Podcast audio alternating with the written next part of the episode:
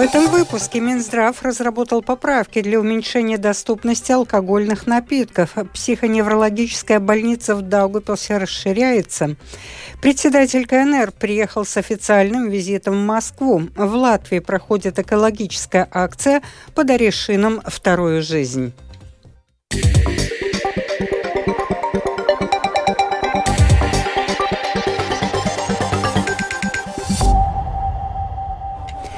Управление налоговой и таможенной полиции СГД направило в прокуратуру для начала уголовного преследования дело о четырех лицах, выплативших в конвертах более трех миллионов евро, сообщили в СГД. Компания индустрии красоты за время своей хозяйственной деятельности с января 2017 года по март 2019 выплатила работникам неучтенную заработную плату в размере 3,7 миллиона евро и уклонилась от уплаты налогов на сумму сумму почти 3 миллиона евро. Последние годы наблюдается очень быстрое уменьшение количества почтовых отделений, особенно это касается небольших населенных пунктов, сокращается и рабочий день. В некоторых местах почтовые отделения открыты до полудня, но есть такие, которые работают только один час. Однако то, что некоторые населенные пункты остаются без почтовых отделений, объясняется не прихотью компании, а слишком малым потоком клиентов в таких местах, говорит председатель правления Латвия Спас Марцис Вилсонс. К сожалению, да, потому что ну, те исторические услуги мы, к сожалению, видим, что это год из года уменьшается пенсии, подписка прессы, письменной корреспонденции, также э, и те, которые развиваются, это э, посылки, то, что вот э, уже клиенты привыкли получать, в том числе по коматов. Правительство поддержало предложение Минздрава перенять от городской думы Даугавилса пустующее здание. Долгое время уже не существующей онкобольницы. Объект передадут в управление психоневрологической больницы Даугавилса. В 2021 году завершилось объединение психоневрологических больниц Даугавилса и Акнисты. В результате потребовалось дополни... дополнительное помещение. Подробнее в сюжете Сергея Кузнецова. К трехэтажному зданию на улице Сигултас 24 в Даугавпилсе также примыкает земельный участок площадью почти 6 тысяч квадратных метров. Раньше там располагалась онкологическая больница – Теперь здание перешло под управление психоневрологической больницы, рассказывает ее руководитель Сармита Кикусте. Мы расширяем территорию больницы. Новое здание рядом.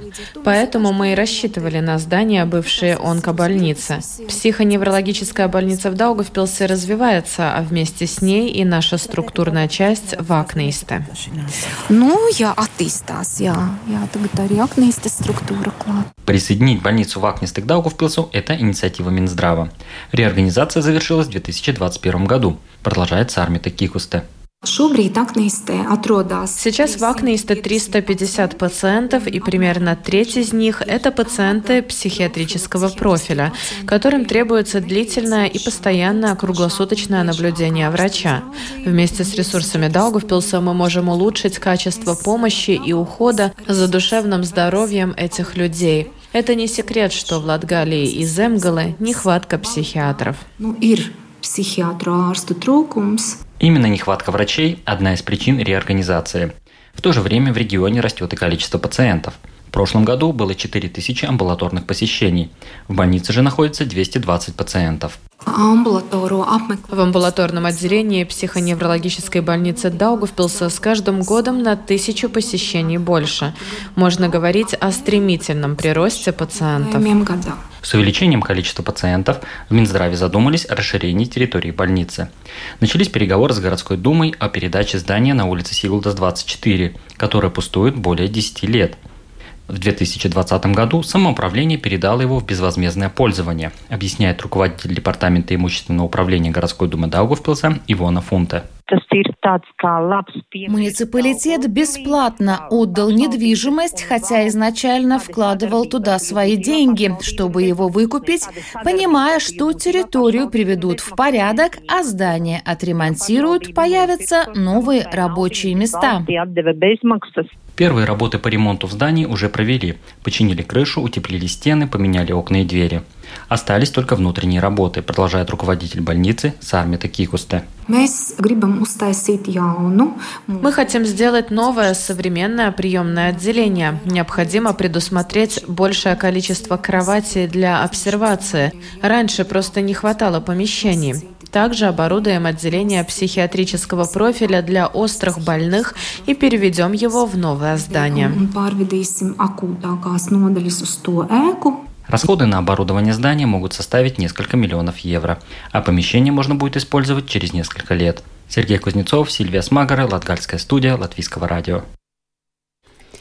Сегодня в Лепое на перекрестке улицы Улиха и Робежа откроется первая в Латвии система мониторинга транспорта, которая определяет, как пересекается перекресток, соблюдаются ли запрещающие сигналы светофора, игнорирование этих сигналов, маневрирование, перестраивание на другую полосу движения является одной из причин многих дорожно-транспортных происшествий. С учетом того, что ресурсы полиции ограничены, в критических точках планируется устанавливать видеокамеры с поддержкой искусственного искусственного интеллекта, которые фиксируют нарушения, поясняет председатель правления ЛМТ Юрис Бинде. Система Система уникальна тем, что практически связана как с базой данных ЦСДД, так и с базой данных государственной или муниципальной полиции. Штраф за административное правонарушение применяется автоматически. Таким образом можно обеспечить лучший контроль за трафиком. Лепая – первый пилотный город, где система установлена в коммерческом режиме. tiek uzstādīta. Такие системы мониторинга транспорта планируется устанавливать и в других черных точках Латвии.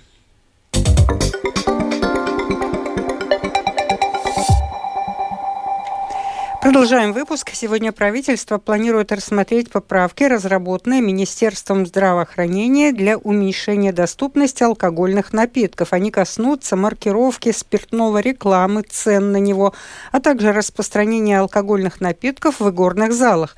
Людмила Пилип узнавала подробности.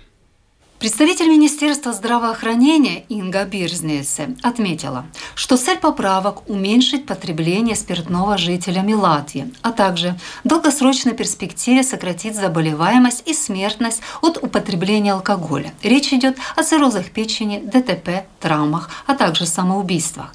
Латвия на фоне остального Евросоюза невыгодно выделяется тем, что по статистике ее жители потребляют больше всего алкогольных напитков. Я хочу подчеркнуть, что согласно данным за 2020 год, в Латвии потребление алкогольных напитков на одного взрослого человека было выше не только, чем в других странах Европы, но и в странах Организации экономического сотрудничества и развития. В нашей стране в 2020 году потребление алкоголя на одного человека составляло 12,1 литра. К тому же заметна тенденция к возрастанию, поскольку данные за 2021 год свидетельствуют, что потребление на одного человека составляет уже 12,2 литра. Это наибольший показатель в Европейском Союзе. Инга Бирзнес отметила, что планируемые изменения в законе об обращении алкогольной продукции и законе об электронных СМИ предусматривают сокращение доступности алкогольной продукции, ограничение рекламы и маркетинга, а также дополнительные мероприятия в сфере информирования и просвещения населения населению. В частности, министерство предлагает на этикетках спиртного должна содержаться информация о составе напитка, а также предупреждение о том, что алкоголь нельзя употреблять беременным и нельзя водить автомобиль в нетрезвом состоянии. Запретить продавать спиртное крепостью больше 22 градусов, пластмассовой упаковки объемом менее 200 грамм. Запрет на рекламу алкоголя в конкретных местах, прессе, кинотеатрах, интернете, аппликациях, на рекламных žanrā. Un, kā piemēram, Например, поправки предусматривают ограничение рекламы, цен и скидок на алкогольные напитки в печатных материалах СМИ, кинотеатрах, электронной почте и интернете. Также ограничения на проведение мероприятий по стимулированию торговли алкоголем в торговых точках. Типа скидок «плати меньше, покупай больше».